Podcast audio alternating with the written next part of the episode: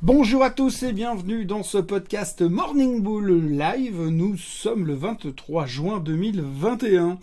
Alors la thématique de la veille hier, c'était clairement euh, l'obéissance, hein, la, la, fascination que nous montrons à Monsieur Powell. Euh, il suffit qu'il nous dise euh, ce, qui, ce que l'on doit faire et on se contente de lui obéir. C'était vraiment assez frappant ce qui s'est passé euh, durant la séance d'hier. On n'a pas fait grand-chose. On s'est contenté finalement euh, d'attendre son témoignage devant le, le committee, l'Economic Committee à Washington. Et puis, tout d'un coup, quand on a vu qu'est-ce qui nous a, ce qui nous a encore une fois répété, alors il nous a rien sorti de nouveau dans son discours. Euh, il a simplement dit que l'inflation, effectivement, c'était une quasi-certitude. Donc, j'ai jamais vu un mec aussi convaincu de son, de, l'avenir de l'inflation. Euh, en tout cas convaincu de son sujet, mis à part les gens dans les crypto-monnaies. Et euh, donc on a vu franchement un marché qui était étonnamment, euh, soudainement très très fort. Powell a montré de la confiance, mais surtout il a aussi déclaré que selon lui l'emploi allait clairement se renforcer dès l'automne. Donc il a une vision assez spectaculaire sur les 3 à 6 mois très claire, très nette, très évidente. Euh, donc du coup, ça a rassuré pas mal, pas mal de gens par rapport à la, à la peur qu'on avait finalement euh, selon les, les, annonces de la semaine dernière. Donc Rien de très nouveau, mais en tout cas pas mal de réassurance. Le S&P 500 terminait à vraiment quelques encablures, je crois que c'est trois points des plus hauts de tous les temps, et le Nasdaq terminait au plus haut de tous les temps. Merci aux GAFAM qui nous ont montré une force relative assez spectaculaire. C'est pas eux qui ont tiré le Nasdaq à eux tout seuls, mais quand même ils ont montré une force assez euh, impressionnante. On notera le record historique de Facebook, le record historique de Google, euh, le record historique de Microsoft, Microsoft qui a passé les 2000 milliards de market cap, euh, qui se rapproche gentiment de Apple qui a cassé son triangle latéral dans lequel on est coincé depuis pas mal de temps, ce qui pourrait être un bon signe. On est à 11 dollars du plus haut de tous les temps sur Apple et Amazon est tout proche d'aller accrocher des records. Ça tombe bien parce que Jeff Bezos doit payer la dernière traite de son yacht.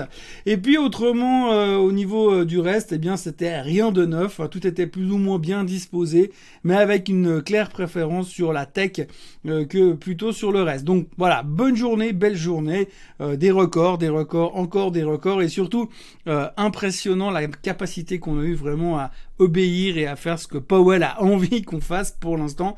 En tout cas, la peur qu'on avait euh, en fin de semaine dernière et en début de semaine, on est à peine euh, euh, mercredi matin et on a déjà tout oublié.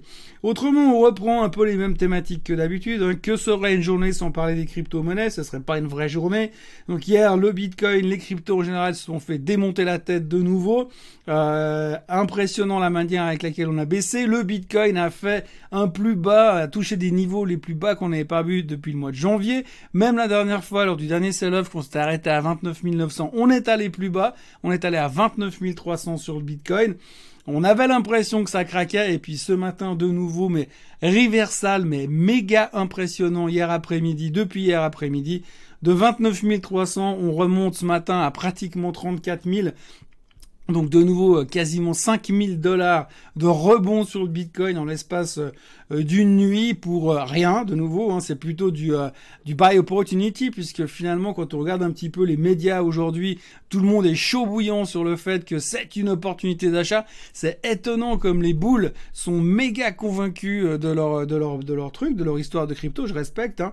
mais c'est vrai que les commentaires, après quasiment plus de 50% de correction, plus de 50% de correction sur le Bitcoin, les commentaires sont étonnamment strong et convaincus de l'avenir des cryptos monnaie en général. Pour, pourtant, de l'autre côté, eh bien, la Chine continue de massacrer les miners, continue euh, de menacer également tout ce qui est euh, euh, settlement, trading, tout ce qui est opérationnel finalement aujourd'hui, même si vous êtes une banque qui vous contentez de faire de l'opérationnel entre les, plateformes de Bitcoin et la plateforme classique monétaire, le gouvernement chinois vous recommande de ne pas le faire, autant dire que c'est un ordre, donc c'est pas forcément une bonne nouvelle. Et de l'autre côté, eh bien, on a toujours des rumeurs comme quoi il y aurait des réglementations qui s'apprêteraient à se mettre en place du côté américain américain.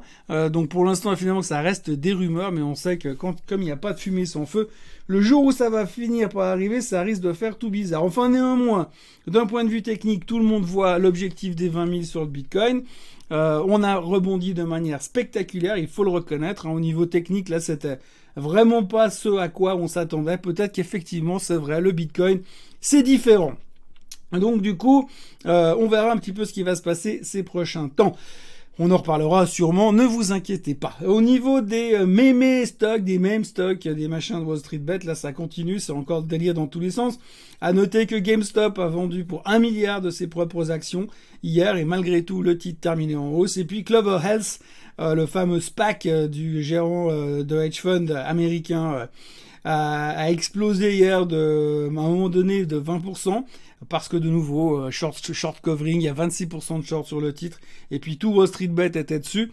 À noter qu'on a fait un pic à plus 20% en terminant hausse de 12%, mais regardez le chart, c'est impressionnant. Euh, comme vous voyez les mouvements qu'on a déjà eu sur ce machin. Euh, bref, c'est à surveiller, mais c'est du gros, gros, gros délire. L'idée du jour aujourd'hui, eh bien, c'est Lucide. Hein, Lucide, vous, je vous en ai déjà parlé plusieurs fois. Donc, c'est cette voiture électrique qui va concurrencer, qui soi-disant devrait concurrencer Tesla. C'est vrai qu'elle ressemble beaucoup à la Tesla S. Ça avance. Hein, il y a de plus en plus de de photos, d'images, de, de, de, tests qui se font. Euh, Lucide a l'air d'arriver à la surface. En plus, euh, le graphique a l'air d'avoir bien, d'être bien revenu sur sa tendance ascendante. Euh, en plus, on s'attend dans les prochains jours à la, à la conversion finalement, à l'intégration finale de Lucide dans le SPAC de Churchill Capital 4. Et donc du coup, il pourrait y avoir encore pas mal d'intérêt là-dessus. Et le titre semble bien disposé. J'en ai déjà parlé à 20 dollars aujourd'hui. À 23, j'ai envie de remettre une couche dessus pour jouer euh, le prochain mouvement haussier. Euh, on sait que quand ça commence à tirer ce machin, ça va très très vite. Donc plutôt bullish euh, sur Lucide ces prochains jours. La question du jour est en lien avec l'idée du jour d'hier, puisque j'avais parlé d'acheter Ferrari. Et donc, une personne me dit, voilà, votre proposition se réfère à, Ferrari qui se traite sur le NYSE aux États-Unis. Euh, par contre, quand je regarde euh, euh, les autres places de bourse, eh bien, il y a plus de volume à Milan. Alors pourquoi est-ce que vous préférez le New York Stock Exchange que Milan?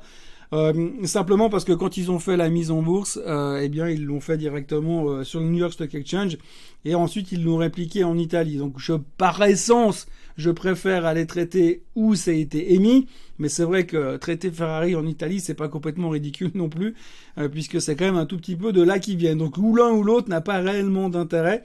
Et puis la suite de la question, c'est si je fais de la vente de calls, par exemple, j'achète le titre et je vends des calls, euh, les options européennes aujourd'hui se réfèrent à des titres sur Francfort. Euh, que se passerait-il si je suis exercé? Est-ce que je vais délester des actions achetées sur Milan?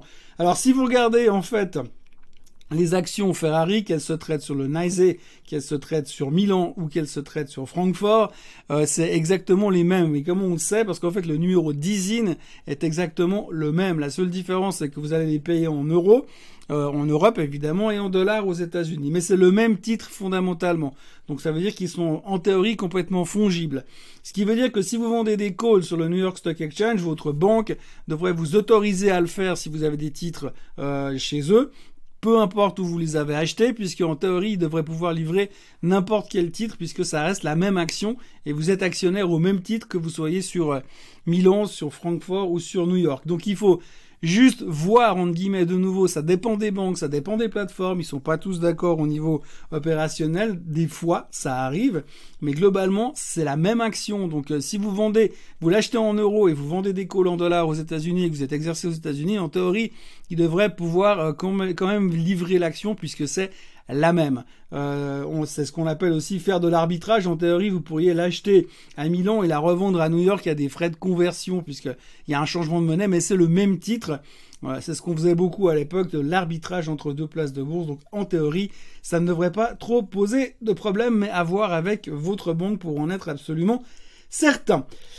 Euh, voilà, c'est tout ce qu'on pouvait dire aujourd'hui. C'est une petite journée, rien de nouveau, si ce n'est qu'on obéit aveuglément à Monsieur Powell et qu'on se pose des questions sur l'avenir des crypto-monnaies.